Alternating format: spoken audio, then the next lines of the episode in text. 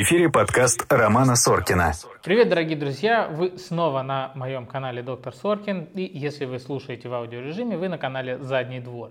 Сегодня у нас будет необычный выпуск. Мы будем говорить не с врачом, мы будем говорить с человеком, который помогает врачам и открывать медицинские клиники. Встречайте, сегодня у нас в гостях Евдокия Любимова, учредитель и коммерческий директор компании по продаже медоборудования «Медмарт» и консультант и эксперт по открытию клиник.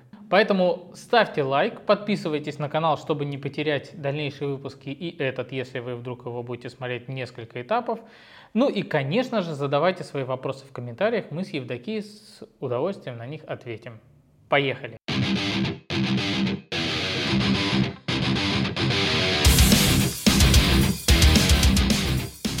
Привет! Привет! Расскажи немножко про себя. Я-то тебя знаю немного. Мои слушатели, наверное, не очень. Ну, меня зовут Евдокия Любимова. Я учредитель, коммерческий директор компании «Медмарт». Это мой второй бизнес. Занимаемся мы оснащением клиник медицинским оборудованием и консалтингом по открытию клиник. Открываем клиники по всей России, в том числе 2 клиники в Казахстане у нас есть в пуле проектов. В Казахстане шоколад хороший еще. Не знаю, я там не была. У нас другой проектный менеджер. А ты сама не врач? Я не врач, я химик. Так просто сложились обстоятельства, что я попала в медицину. На самом деле у меня есть двоюродный брат медик, сестра медик. И как-то медицинский вуз был в Архангельске, и туда вроде очень хотелось, но я очень боюсь крови. Поэтому я не пошла в медики. Я тоже боюсь. Ты хирург-проктолог, как вообще? Слушай, ну, а почему ты решила именно клиники открывать? Почему тебе такое решение пришло? Ведь ты же, ну, как химик, у него как бы медицина, конечно, рядом, но вот придумать, что я вот после института, ты кем будешь? Я буду там придумывать новые растворы, а я буду клиники открывать. Слушай, ну, путь мой был долг и своеобразен, назовем это так. Я в детстве, в том числе, заканчивала лидерские курсы, как-то, ну, вот свои лидерские навыки всегда проявляла. Так получилось, что я работала парикмахером, это уже случилось параллельно с тем, как я училась на химика. Завивка, да? Ну, слушай, химия, так, по химии я писала диплом, кстати, по производству лака для волос. Там мне попался очень хороший дипломный руководитель и экономист, он очень здорово объяснял, как вот именно финансовые модели строить, да, и это мне во многом помогло в будущем, вот при бизнес-планировании. Ну, потом уже в дальнейшем я получила и мини-МБА, и поучилась, и видео посмотрела, и книжек начиталась. Но именно управленческий опыт ко мне пришел сам, я работала парикмахером, и меня просто директор повысила до управляющей. То есть я руководила салоном красоты, и как-то это потом неожиданно переросло сначала в косметологию, а потом уже в общую медицину. А, то есть вот тот салон красоты стал косметологией? Или ты просто решила, нет, что я... Нет, я открыла свой бизнес первый, это был косметологический центр. Идею подсказал муж, он у меня тогда работал в известной сети клиник в Петербурге пластической хирургии, он у меня директор по маркетингу, и он сказал: слушай, сейчас очень развивается лазерная эпиляция, давай сделаем лазерную эпиляцию. Мы хотели вообще моноуслугу сделать. Так сложилось, что это все равно получился многопрофильный центр, именно косметологический, да, моноуслуга не получилась, но мы были одни из первых, кто сделал лазерную эпиляцию без боли в Петербурге, то есть в Москве она уже была, а в Питере мы были одни из первых. Но потом кризисы, количество конкурентов. Зима, опять же, людям нужны волосы для тепла. Пришла зима и... Проблемы не было, нет. Вот, в общем, бизнес развивался, все было хорошо, но вот через 3 года потребовались какие-то расширения, изменения, и мы на тот момент стали искать инвестора, и так получилось, что инвестор выкупил нас целиком.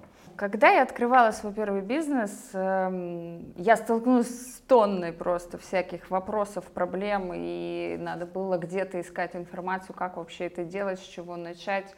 что первое, что второе, что третье, и вообще как это вообще все сделать, да, вплоть до того, что я даже не знала, что косметология — это медицина и лицензируемый вид деятельности, я узнала об этом в процессе, да. Вот эти вот обрывки информации, раскиданные просто вот везде, это просто вот настолько большая беда для бизнесмена, на мой взгляд. Я поняла, что это надо, что людям это надо, вот собрать это в кучу, всю эту информацию, выдать ее и сказать: ребята, вот, пожалуйста, пользуйтесь, да, потому что, ну, я сама это на личном опыте прожила, и я знаю, как это трудно. Да, я справилась, но это было непросто. Те же приказы, что они, где что почитать, постоянно законодательство меняется в медицине и так далее.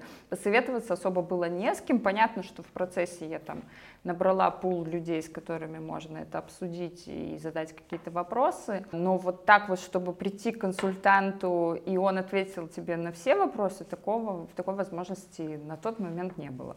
Как-то так сложилось, я уже пошла работать по найму после того, как продала первый бизнес. Меня позвали открывать филиал московской компании по продаже медицинского оборудования. И я выявила в этой компании проблему, что каждый менеджер обслуживает свое направление деятельности. То есть один менеджер продавал лор, один продавал гинекологию. Ну, это очень бесит. Мы когда открывали... хирургию, да. Ну, еще давно мы пробовали открыть свою клинику тоже и делали бизнес-план, прозванивали, узнавали цены на оборудование, чтобы вписать туда. И это, конечно, бесит нереально, когда ты знаешь: а, сейчас я вас переключу. Да подождите, мне еще кресло надо гинекологическое. Не, сначала вот да, этот, да, потом переведет на меня, и вот ты просто... Ну, один кольпоскоп, второй светильник, да, а третий шкаф, да. Да. Да, и я подошла к генеральному, говорю: слушайте, вот есть такая проблема, я думаю, что если мы ее решим, у нас будет больше клиентов, у нас будет больше больших заказов, давайте вот создадим проектный отдел. И я начала создавать проектный отдел, который, ну, сначала состоял из меня одной, да, настроила процесс таким образом, что у клиента был, ну, как это, один киоск это называется, да, в продажах, то есть один менеджер, который отвечает за весь заказ, да, и этот менеджер уже собирал по менеджерам направления конкретные заявки, аккумулировал и отправлял это клиенту. Это, конечно, было очень удобно. Мы сделали несколько проектов. Ну, я и параллельно работала еще директором филиала, чтобы ты понимал, ну, как и ты, человек-оркестр, да, в этом плане. Много мы проектов сделали вместе с той компанией. Ну, и в какой-то момент мой бывший главный врач пришел ко мне и говорит: я клинику хочу в Питере открыть. Я говорю: слушай, ну... Ты такой: ой, дурак. Ну, не совсем так, ну, примерно. Уже на тот момент, это был 16-й год, рынок был достаточно перенасыщен в Питере. И, ну, если открывать, то вот как либо узкую специальность, как у тебя, да, либо что-то такое прям глобальное, большое, да, с большими инвестициями. Чтобы не выживать, а действительно зарабатывать. И он говорит: а ты чем занимаешься? Я говорю: ну, я так вот ни шатка, ни валка, пишу себе бизнес-план, когда-нибудь открою себе компанию там по продаже медицинского оборудования, ну, вроде как не тороплюсь. Он такой: о, классно, пришли мне. Ну, в общем, вот так я нашла партнера по бизнесу, по второму. Вот, мы открыли, соответственно, Медмарт, которому сейчас 5 лет. И сначала продавали только медоборудование, но потом я вспомнила про то, что людям вообще-то нужен консалтинг, вообще-то очень много, особенно строительных организаций, не понимают ни стандартов оснащения, ни по точности, да, то есть условно мы сталкивались с тем, что там, не знаю, кабинет стоматолога на одном этаже, рентген стоматологический там на другом, вообще в другом конце здания, да, и мы понимали, чтобы сделать хорошую клинику, нужно делать это прям вот с нуля, когда есть возможность что-то исправить, да, а не когда это уже все сделано. И так появилось в нашей компании консалтинговое направление, которое достаточно успешно развивается на сегодняшний день. Ну хорошо, вот многие врачи, ну, задумываются, мне кажется, почти все, но часть врачей рано или поздно приходит к осознанию, что ему надоело вот это вот, как сейчас принято говорить, работать на дядю, и он хочет работать на себя, не понимая еще, что это тот еще дядя. И... Вот я, например, да, ну я уже открыл, но, допустим, вот я решил открыть клинику, я обычный врач, у меня там есть какие-то свои пациенты, я вот оперирую, С чего мне начать вообще, как мне выбрать? И вот еще большой вопрос, да, все же думают, что они управленцы гениальные, сами врачи. И стоит ли самому врачу становиться главой, или ему лучше там какой-то медицинский себе отдел забрать и нанять какого-то управленца со стороны? Вот вообще как подступиться к открытию своего первого дела? Конечно, тут ты два аспекта затронул. Первый аспект — это чисто психологический, да, потому что не каждый хороший врач может стать хорошим управленцем. Надо просто честно себе в этом признаться. То есть если у тебя есть лидерские навыки, если ты понимаешь, как построить бизнес-процесс, если ты понимаешь ответственность, прежде всего, за персонал, за клиентов, пациентов, извините, не любят медики, когда их называют медиками, не любят. Так. И еще управленцы не любят, когда пациентов называют клиенты. В общем, первый аспект — это психологический, да, понять, насколько вы готовы к ответственности, насколько вы готовы стать управленцем, насколько вы готовы вкладывать себя, свою душу в это дело, потому что даже если у вас гигантские инвестиции, все равно пахать первые 3 года придется прямо день и ночь. Это абсолютно не зависит, все думают там, ой, у меня там, ему повезло, у него деньги, у него связи. Нет, он тоже пашет первые там 3 года минимум. Да. У меня был знакомый ИПшник, он тоже открыл бизнес, он говорит, вот, я свободный человек, я работаю, когда хочу. Угу. Он говорит, я вот сижу в кафешке напротив там какого-то офиса, смотрю 6 часов, все раз уходят домой, а я хочу и работаю дальше, хочу и ночью работаю, когда хочу, тогда работаю. Да-да-да, то есть это 24/7, то есть даже если ты уезжаешь условно там на выходные с семьей, все равно тебе могут позвонить, там сотрудник, что-то может произойти. Особенно, чем мне нравится мой бизнес, что у меня 5-дневка, например. То есть в выходные меня никто не трогает, я нормально отдыхаю. В клинике так не получится, да. То есть все равно клиника работает и субботы, и воскресенье, и выходные дни. Праздничные. Поэтому здесь, не знаю, могу отправить вас только к психологу. Рома там какие-нибудь ссылки, наверное, даст под видео, каким психологом лучше пойти. Но вы должны в себе разобраться. Ну, либо окунуться и понять. Да, либо какую-то, ну хотя бы если у вас опыт, там, не знаю, зав. Отделением есть, ну уже проще. Конечно, тем, кто работал зав. Отделением, главным врачом или управленцем клиники, или там старшим администратором, им, конечно, проще уже понять хотя бы спектр задач, с которыми им предстоит столкнуться. Часть спектра задач. Ну, хотя бы часть, да. Ну, хорошо, следующий этап, наверное, деньги, да? Нет, мне кажется... сначала нужно идею превратить в концепцию, да денег еще рано немножко. Но деньги уже пора искать, откладывать. Нет, завтраков. А на что ты будешь искать деньги? Ты же не понял, сколько тебе денег надо. Ну да, ну так, ладно. Потом мы концепцию, да, выдумываем. Что такое концепция, чем она отличается от идеи? Идея — это я хочу открыть клинику, вот это идея, да, там, не знаю, я хочу открыть классную клинику, я хочу открыть инновационную клинику, я хочу, чтобы мои врачи много зарабатывали, это вот классика, да, всех врачей, говорит, я открою клинику, в которой у меня врачи будут много зарабатывать, это вот прям классический пример. Вот, это идея. Это вообще даже рядом не стояло с концепцией. Что такое концепция? Концепция — это конкретное описание вашей идеи. То есть сколько у меня будет квадратных метров, какие врачи у меня будут занимать, какие кабинеты, сколько у меня там условно будет 2 гинеколога, 2 уролога, 1 проктолог, 1 там, не знаю, хирургический блок. Ну это такой предбизнес-план, бизнес-план для себя. Нет, это еще не бизнес-план, да, это просто конкретика. Эту конкретику, конечно, уже можно оцифровать, да, но она все равно будет, естественно, с погрешностью, но хотя бы я пойму капитальные вложения примерные, которые мне нужны на этот бизнес. То есть я пойму, что мне нужно помещение от 400 до 600 квадратных метров, стоит оно условно, там, не знаю, 800 тысяч в месяц, да, если я аренду рассматриваю, и я примерно пойму, что чтобы мне нанять такой пул персонала, и чтобы мне это все оснастить, сделать ремонт и все, мне там нужно условно там 15, 20, 30 миллионов, да. То есть это, вот с этим уже можно идти к инвестору, и с этим уже можно искать деньги. Да даже если у вас есть эти деньги, вы все равно должны понимать эту цифру, как минимум, хотя бы плюс-минус самолет. Если вы ее не понимаете, ну, еще рано что-то делать, потому что чаще всего я сталкиваюсь именно с этой проблемой. Я хочу клинику, но я не понимаю, что это. Я не понимаю, как это. Я не понимаю, кто это, кто мой клиент. Я не понимаю, какой размер этой клиники. Ну, как правило, об этом думают уже потом, когда открыли клинику, ну, и начинают думать, да, так, а кто же ко мне сюда придет? Да, ну и вторая проблема, с которой я сталкиваюсь, часто пытаются судить по себе пациента. Если вы судите пациента по себе, это не значит, что к вам пойдут именно такие пациенты. Да?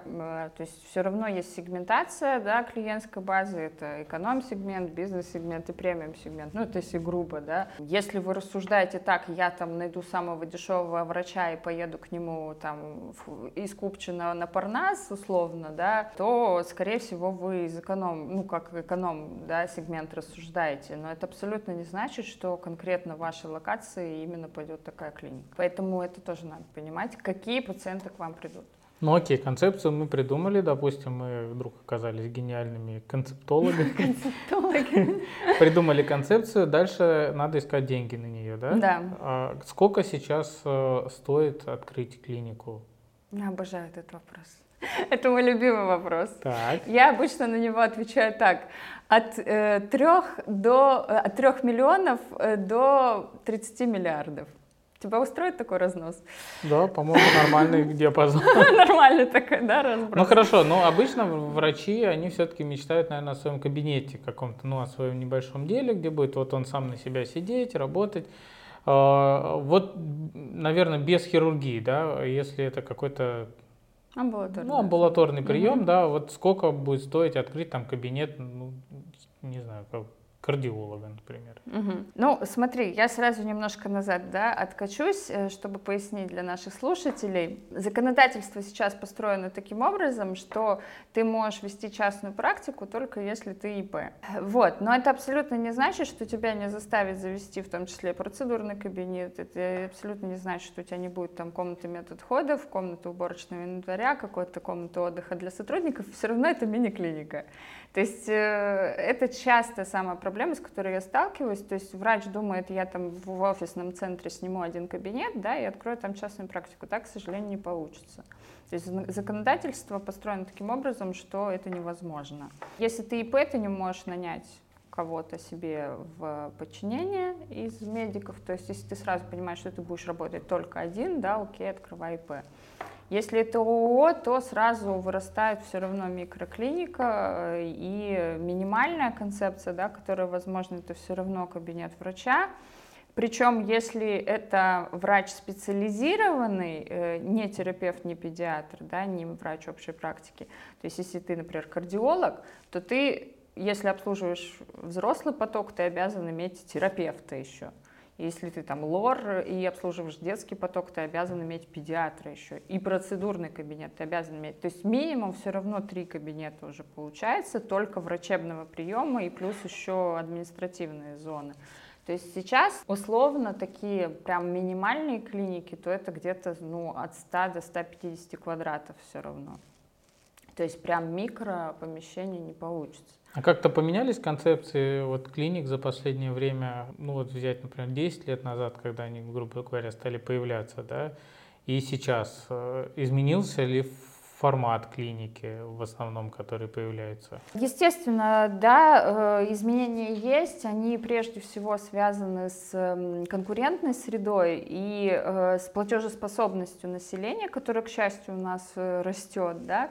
И плюс связано это с тем, что люди все-таки больше склонны к сервису, да, к выбору, к какой-то персонализации, да, подхода. И поэтому, конечно, вот доверие госсектору, оно тоже со временем все снижается и снижается. То есть я недавно читала маркетинговое исследование большое на эту тему. Говорят о том эксперты, что сейчас все-таки клиент хочет сэкономить время, даже если это эконом-сегмент. То есть если раньше было так, что эконом-сегмент там едет на другой конец города к урологу, потом едет на второй конец города делать УЗИ, а потом там на третий конец города в аптеку, лишь бы это было дешевле. Пока он едет и стоит в пробках, то заезжает к психиатру по пути за пилюлями. Да, примерно так. Вот, то сейчас это как бы, ну, сглаживается вот эта граница, и все-таки люди стали экономить свое время, особенно если говорить про города-миллионники, и им хочется все-таки услугу в одном месте получить, то есть сэкономить свое время, записаться сразу и к гинекологу, сразу сделать УЗИ, сразу тут же сдать анализы, да, то есть чтобы это было комплексно и в одном месте. Вот, поэтому концепция микроклиники, она, конечно, не умрет, но конкурировать с многопрофильными становится все сложнее и сложнее. Второй фактор, который более ярко в пандемию стал заметен, это дефицит кадров. То есть сейчас идет борьба не столько за пациента, сколько за врача.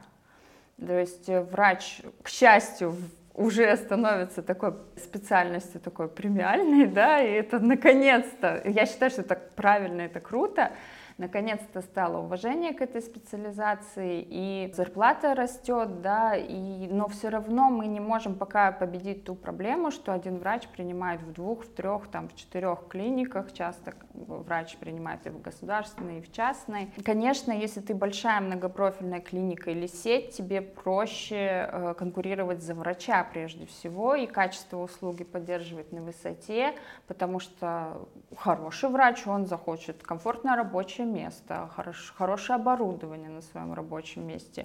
Он захочет хорошие зарплатные ожидания, нормальные, там, не знаю, отпуска и все прочее, да. И когда ты маленькая клиника, ты просто, ну, чисто физически, финансово не можешь себе это позволить, и как бы тебе этого не хотелось. Надо это тоже понимать. Сейчас очень, ну, больше стало появляться клиник доказательной медицины.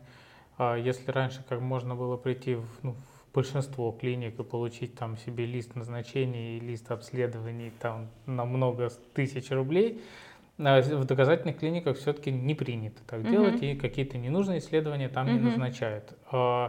Жизнеспособна ли в наших реалиях такая концепция, и можно ли на ней тоже хорошо заработать? Я тут, если можно, верну тебе вопрос. Какого цвета банан? Желтый, иногда зеленый. Не, ну он же бывает зеленый. Хорошо, какого цвета снег? Желтый бывает. Ну ладно, белый. Ну вот, то есть доказательная медицина — это что? А какая она может быть? Это это российская действительность. Ну, мы же в России живем. Да. Я имею в виду, что сейчас много клиник, куда ты приходишь, и тебе назначают ненужные абсолютно обследование с целью повышения среднего чека, да. Да, и как бы прибыли там собственникам, врачу и так далее. Сейчас, слава богу, появляются клиники нормальной медицины, здорового человека, где такое не практикуется. Соответственно, ну, ожидается, что будет значительное снижение оборота, выручки. Нет? Это я понимаю, да, к чему ты ведешь. Любая клиника — это баланс. И, на мой взгляд, этот баланс очень хорошо сохраняется, когда в голове есть опытный управленец, медик, да, и опытный управленец, ну, финансист, да, какой-нибудь или коммерсант.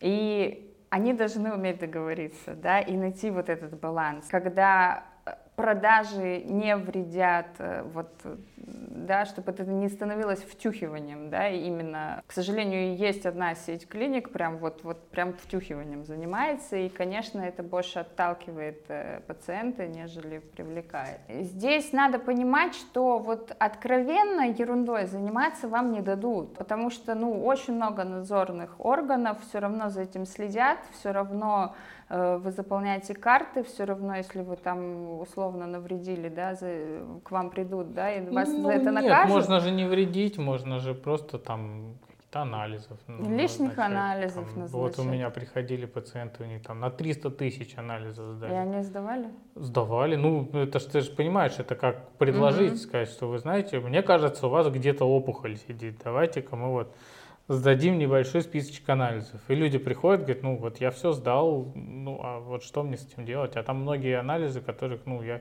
первый раз встречаю в жизни, и, ну, то есть они настолько редкие, они настолько ненужные, а так как они редкие, они, как правило, сильно дорогие, типа там ДНК-тестирование на 100-506 хромосому в правом геноме, что-нибудь такое. Ну да, они, может быть, высокотехнологичны, может быть, наверняка они в каких-то случаях нужны, действительно, они там какие-то редкие генетические заболевания ловят, но вот среднестатистическому человеку, который пришел там с геморроем, например, в клинику, да, или там с циститом каким-то, ну, наверняка они не нужны.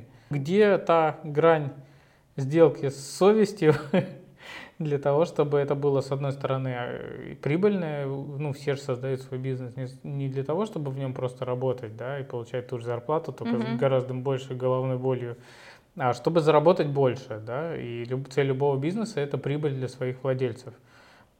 Где вот та грань проходит между совестью и прибылью? Прежде чем ответить на твой вопрос, я другую сторону вопроса хочу показать. То есть ты вот одну описал, да, ситуацию, а я хочу описать вот совершенно другую, вот с другой стороны.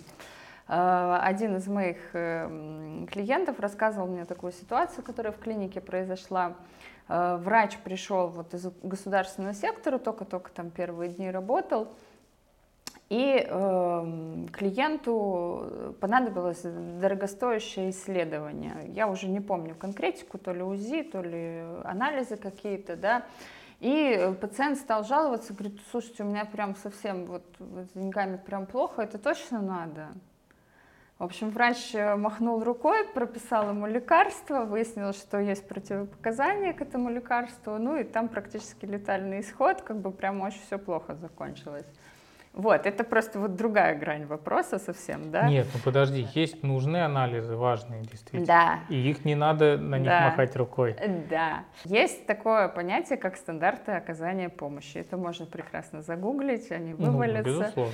Да. А с 1 января 2022 года клинические рекомендации. Тем более, вот. Поэтому читайте, изучайте, зарегулируйте этот процесс у себя в клинике, научите соблюдать эти стандарты вашими врачами, и проблем тогда не будет. Кроме того, если вы боитесь, что врач там какой-то хитрый... Погоди, я не боюсь, что врач хитрый. Ну, я же проверяю карты. Ну, карты ты проверяешь, но ты же с ним на приеме на каждом не сидишь. Понятно, но я имею в виду, что сама концепция другая. Вот, если брать мою клинику, да, то мы туда набирали изначально врачей доказательной медицины, которые работают по рекомендациям, которые...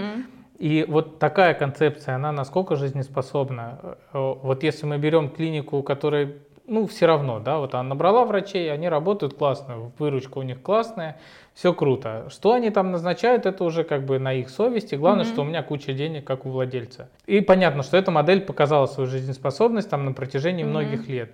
Сейчас модель меняется, потому что много врачей молодых, которые читают на английском языке, которые знают современные тенденции, да, и не назначают лишних обследований и лечения.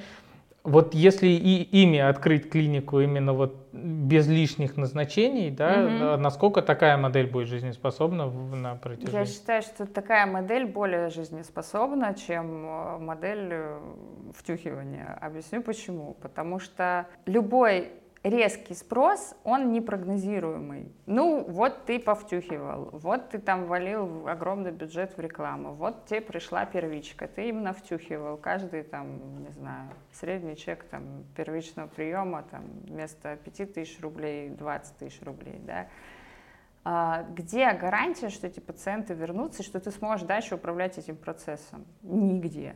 Вторая проблема этой модели в том, что есть же такая прекрасная вещь, как репутация. И долго в таком формате не получится сотрудничать. Даже если ты в большом городе, там, не знаю, в Москве, сколько там, 10 миллионов сейчас, 12, 15, я даже не знаю, сколько сейчас в Москве, но огромный город, да. Все равно узнают, что ты так делаешь, рано или поздно. Ну, блин, сейчас отзывы пишут там на продокторов там и всякие вот эти порталы, да. Ну, невозможно будет это скрыть. Рано или поздно ты загнешься с такой бизнес-моделью. Поэтому это в том числе, эта модель процветает. И я даже тебе скажу, что мне больше нравится не название «доказательная медицина», это название 4P медицина. Что такое 4P? Это подход... 1P – это государственная медицина. Нет. А второй P. Это не про P. Я, конечно, понимаю, что у нас подкаст «Задний двор». Но мы про умные, серьезные вещи сейчас говорим. Медицина в том P, который на заднем дворе. В общем, 4P. Что такое 4P? Первое П – это персонализация. То есть мы лечим именно человека, пациента целиком. Именно поэтому сейчас в том числе идет тенденция к тому, что первичный прием ведет не терапевт, а все-таки врач общей практики. И те клиники, которые уже начали практиковать этот подход, один из ярких примеров, наш знакомый небезызвестный Никита Жуков, да, обследовать пациента целиком. Не только, там, не знаю, болит бок, да, только бок посмотрели, да, целиком, может быть, это какие-то, другие влияния есть. И второе, что помогает делать персонализация, это устранить вот это вот самолечение электронное, да, потому что как у нас лечится народ? О, у меня там болел бок, я выпила такую-то таблетку, мне помогло, тоже выпей. Бабушка сказала, у нее так у подруги было. Да. Вот про что персонализация. Если эта таблетка сработала у конкретно данного пациента, абсолютно не значит, что она сработает у конкретного второго пациента, да, и для этого нужен врач, прежде всего, чтобы правильно назначить правильную таблетку, да, или там какой-то другой тип лечения. Вот, поэтому это персонализация. Второе – это предикция. Предикция – это про предотвратить. То есть сейчас много клиник, тоже такая новомодная концепция, это антиэйджинговая терапия, то есть когда мы управляем возрастом. Что такое управление? Здоровье. В этой антиэйджинговой терапии тоже очень много сидит таких. Да, мракобесы там есть, не спорю, я понимаю, о чем ты говоришь, но классическая модель антиэйджинговой терапии, которая пришла к нам из Европы, из Америки, она все-таки хорошая в плане, вот она как раз построена на 4P медицине. Там про что? Про то, что ты знаешь, чем ты потенциально можешь заболеть, потому что у тебя наследственность, потому что у тебя гены, потому что у тебя предрасположенность и потому что у тебя какие-то первичные симптомы, и тебя лечат не когда это случилось, а вот заранее, да, и в том числе там стрессовые факторы исключают, почему антиэйджинговая терапия часто много занимается вот всякими СПА, да, методиками, такими физиотерапевтическими методиками, потому что, сейчас, особенно после ковида, говорят, я видела просто, как скаканул спрос на психотерапевтов за эти 2 года.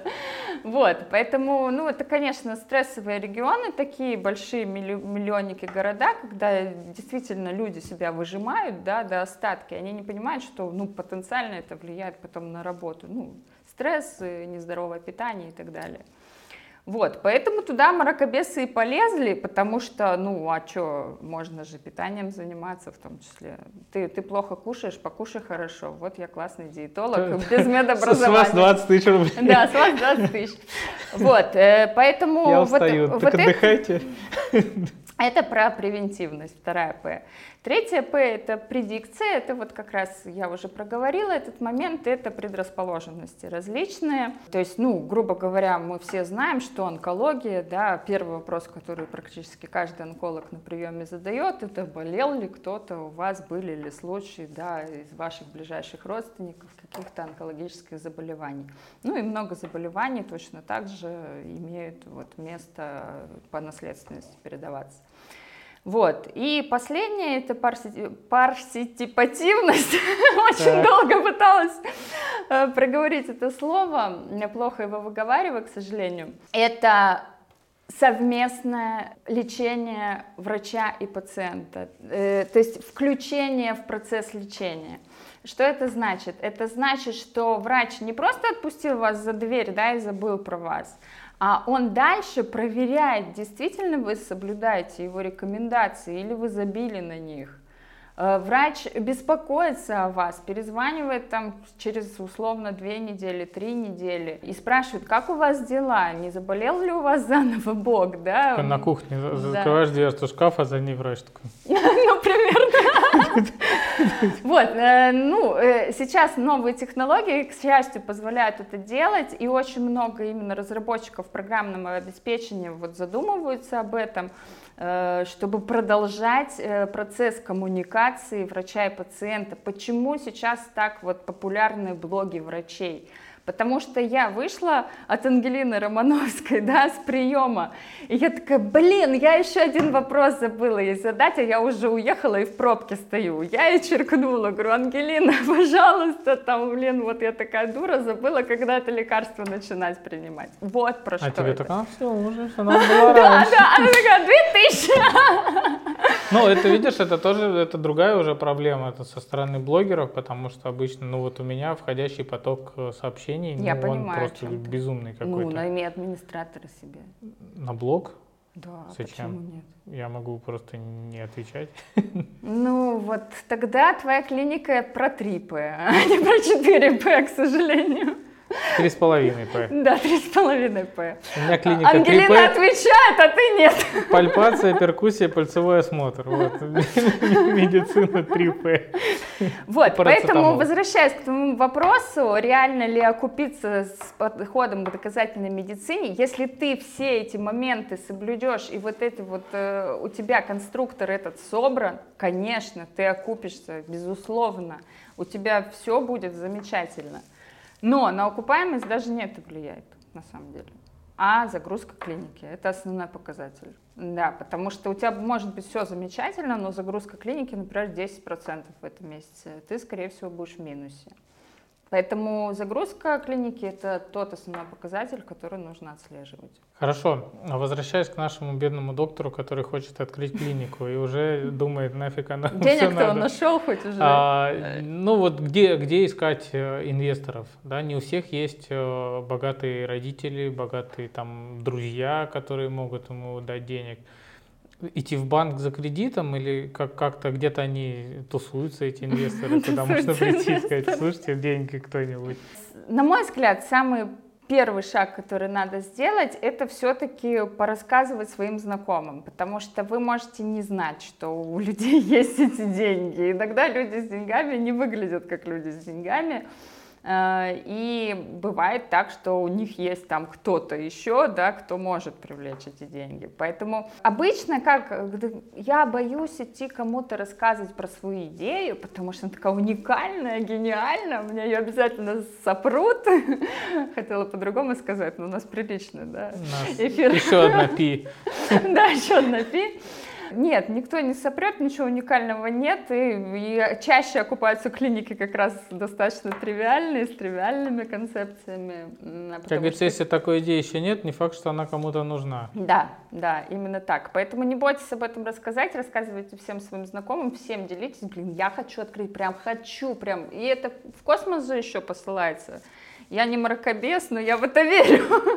Вот, поэтому там услышат, рано или поздно придут Илон ваши Маск деньги. Илон Маск со спутника услышит. Да, ну, если этот подход не сработал, что делать? Ну, может быть, недвижку какую-то продать, да, может, какие-то что-то есть. Как говорил Кот Матроскин, для того, чтобы продать что-то ненужное, надо сначала купить что-то ненужное. Да, но вдруг, да, есть такие возможности. Схему Раскольникова мы не рассматриваем, да, надеюсь.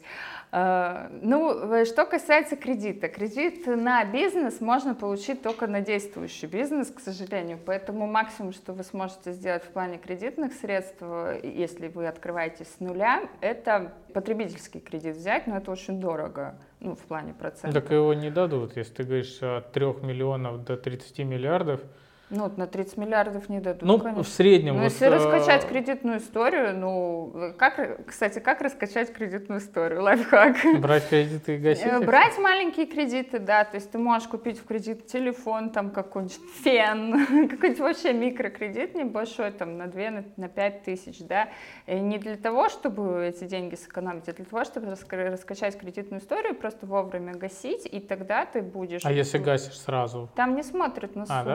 Да? Нет, я имею в виду, что вот ты взял кредит, на 6 месяцев его заплатил сразу. Ну, это от банка, наверное, зависит. Я уж прям таких нюансов не знаю, честно тебе признаюсь. Но, в общем, таким образом, то есть, если ты берешь первый кредит и сразу хочешь 5 миллионов, тебе его не дадут. А если ты вот несколько маленьких кредитов вовремя загасил, банк уже посмотрит, что ты благонадежный, да, и уже проще такую сумму будет получить. Но я говорю, что потребительский кредит – это дорогие деньги, то есть большие проценты.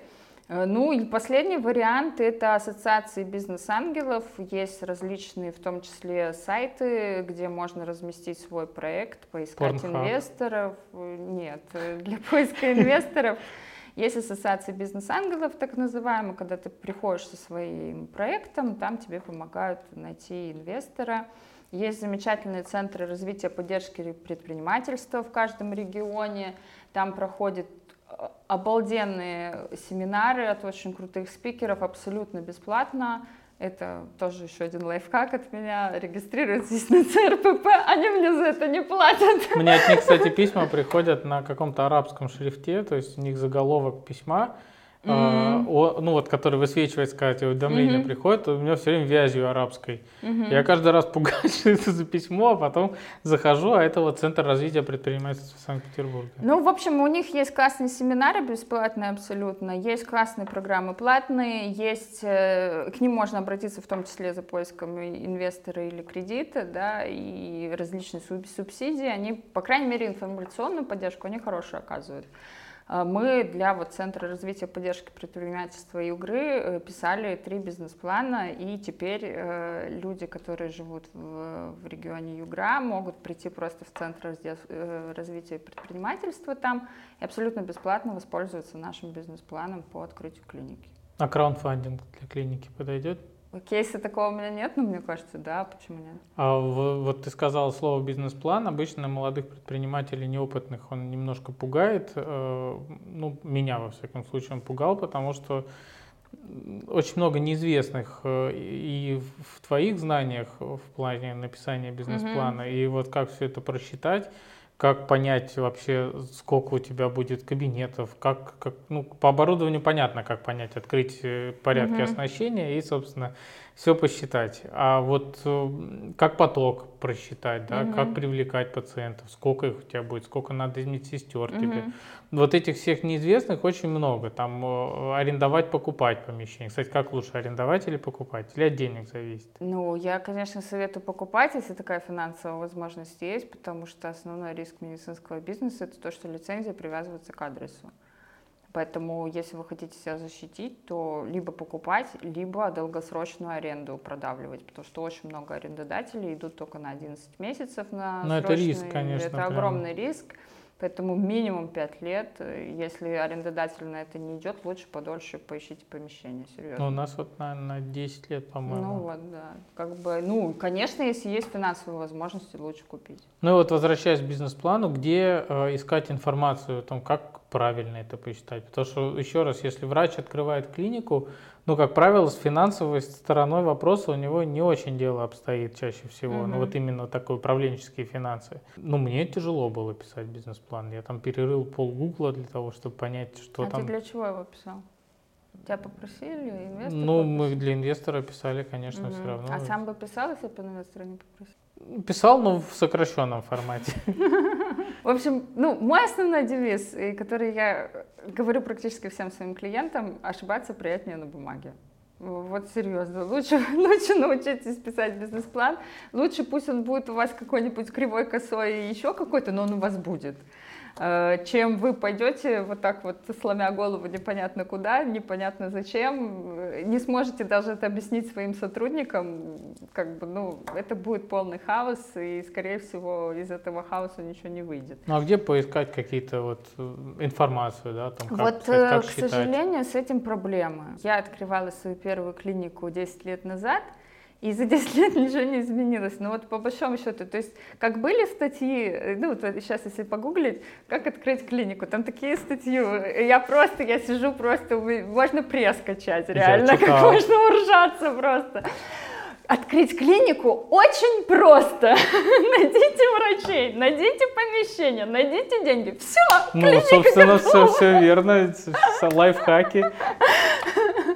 Вот, это к вопросу коучинга, да, то есть я не коуч, я консультант, который прошел этот путь сам, который прошел этот путь с огромным количеством клиентов своих, и я, конечно, не скажу, что, чувак, это так легко, давай, флаг тебе в руки, барабан на шею, нет.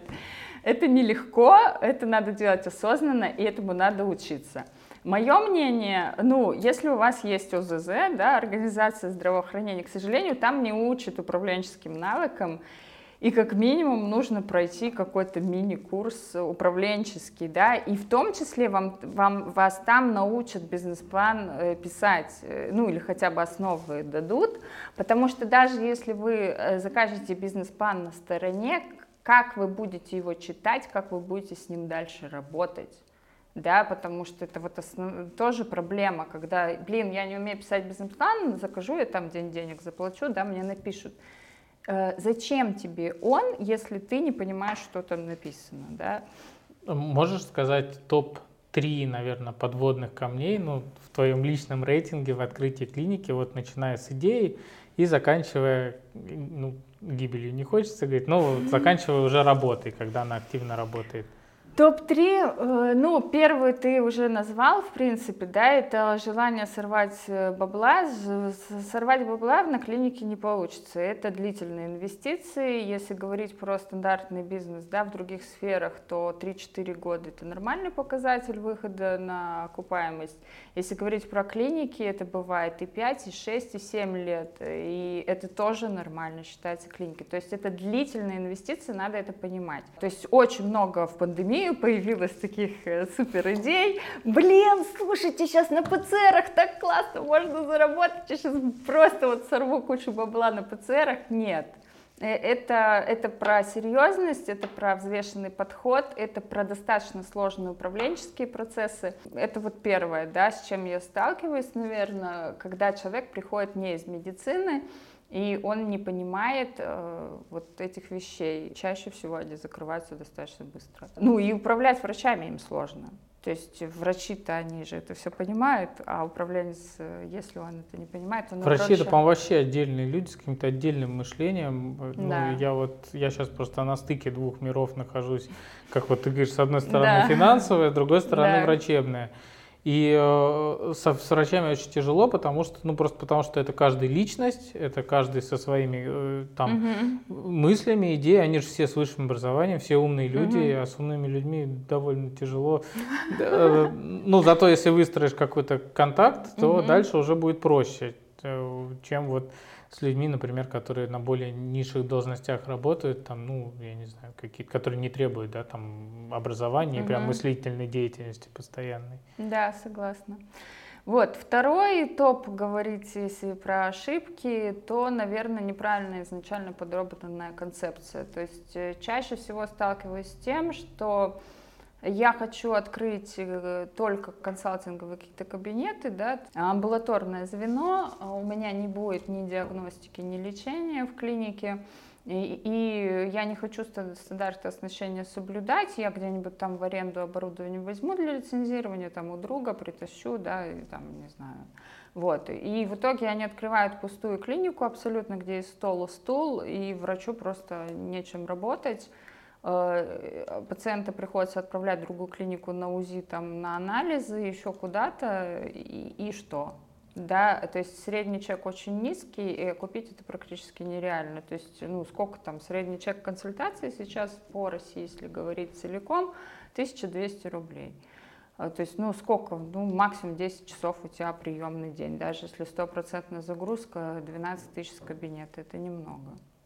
Я, кстати, слышал, что сейчас вроде собираются или ввели уже закон, что при лицензировании нужно будет предоставлять серийные номера техники. Правильно. И они будут сверять, есть ли где-то еще, и этот арендный бизнес, он загнется потихонечку. Честно, я с этим согласна. То есть понятно, что хочется сэкономить на этапе открытия, я прекрасно это понимаю. Прекрасно понимаю также, что в стандартах оснащения есть некоторые недоработки, и действительно есть оборудование, которым не всем надо и не все пользуются, я это понимаю. Но в итоге таких клиник будет открываться меньше, и люди просто перестанут хотя бы деньги на этом терять. Потому что, к сожалению, такие клиники, которые открываются только чисто на консультациях, они точно так же быстро закрывают. У меня таких примеров очень много. Объясняешь это клиенту, он не принимает мою точку зрения, идет открывает, а через 6 месяцев мне звонит и говорит: а вы случайно БУ оборудование не продаете? Помогите мне продать БУ оборудование. Ну, таких примеров у меня был не один, и не два, и не 10. Достаточно. Ну, а третий камень? Третий камень, это, правильно ты заметила, это, наверное, управление врачами, это сложный процесс, и надо понимать, что если ты не создаешь комфортные условия труда, не создаешь нормальный коллектив, нормальную мотивацию персонала, то, да, можно очень быстро на этом споткнуться. Кошмарно. Ну Почему? И давай в завершение. Ну у тебя же все прекрасно в клинике. У меня прекрасно, но я просто уникальный человек. Давай в завершение, что ты посоветуешь, наверное, или пожелаешь человеку, который вдруг решил, что он хочет начать оздоравливать медицину России и открывать свой медицинский бизнес? Ну, во-первых, я пожелаю, конечно, успехов. Я считаю, что если такая мысль в голову пришла, надо делать, не надо сомневаться. Единственное, что надо не торопиться, максимально все продумать на бумаге, особенно если это ваши деньги, зачем терять деньги, да, надо понимать, куда вы вкладываетесь, зачем вы вкладываетесь, как вы эти деньги будете возвращать и как у вас внутри все будет построено. Если вы не будете торопиться и у вас будет такой подход, все получится, это точно. Хочу пожелать, что все получилось. Ну, потому что нам нужно здравоохранение, мы же все тоже пациенты в том числе, поэтому я считаю, что это благая цель, и вообще медицина социально значимая отрасль. И это прекрасно, что такие люди замечательные у нас в сфере работают. Я периодически общаюсь с другими сферами в своей деятельности, не буду называть с какими, в которых, например, ну, клиенты там матом разговаривают, еще как-то, да. Вот я скажу, что медицина – это очень интеллигентный бизнес и очень про людей, и про доброту, и это мне очень нравится. Ну, супер. Спасибо тебе огромное, что ты пришла. Мне кажется, мы круто поболтали. Спасибо. Наверняка у кого-нибудь из наших слушателей возникнет идея открыть свой медицинский бизнес, а кто уже открыл, возникнет идея его улучшить и сделать пи. Сделать четвертую пи. Спасибо, Ром, что позвал. Мне было приятно с тобой пообщаться. Ну все. Пока. Ну что ж, мы с вами поняли, что медицинский бизнес – это все-таки бизнес, и его нужно тоже делать сознанием дела. Задавайте свои вопросы в комментариях, наверняка они у вас появились. Ну и, конечно же, ставьте лайки, подписывайтесь на канал, дальше будет еще много интересных выпусков. Ну а я с вами прощаюсь, пока!